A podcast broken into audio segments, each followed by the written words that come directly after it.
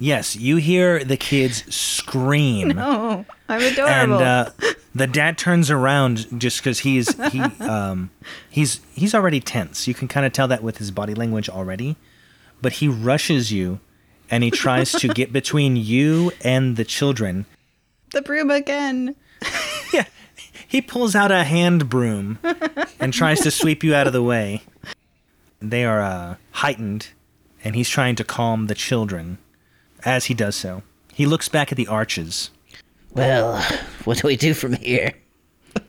Dierdre, Yes. Oh, yes.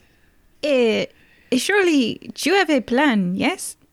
Um. Yeah. Are we are, are we going with part two here? Is that is it time? All right. Plan B.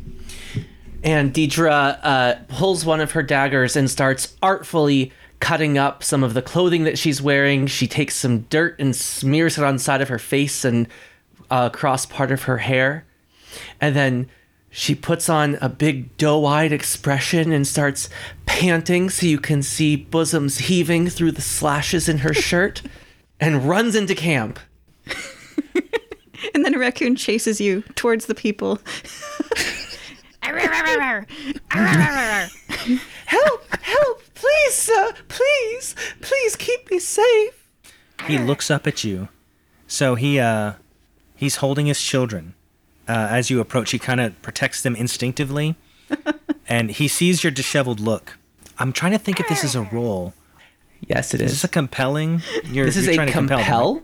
by telling you the harsh truth that the world is dangerous for a single woman. That's some harsh Okay. truths. It really is. Look, just just look at me. All right, so I get a plus four for this because the ability Nice. gives me another one. So I know I picked heart. Two plus four is six. Four and three. So I think I got a strong win. yeah. Okay. Yeah. Please help! Help! There's a raccoon. Please. Yes. Uh, come over here. I have a broom. You should be safe. If you say so, sir. And she And, uh, scurries behind him. She clings to him, clutching his bicep, saying, You seem strong. Go ahead. He he, he is distracted. He's like, uh, th- thank you. Um, shoo, and he he he tries to first from a distance shoo you away, and to see if that works. Does that work? I bare my teeth, but then flee. Yeah. Okay. Like, Oh, okay, thank I- you, my brave sir. And she buries her head in his shoulder and just starts sobbing. He can feel the tendrils of her flame red hair tickling the whiskers growing on the side of his chin. oh my gosh, this is like a romance novel. This is awesome.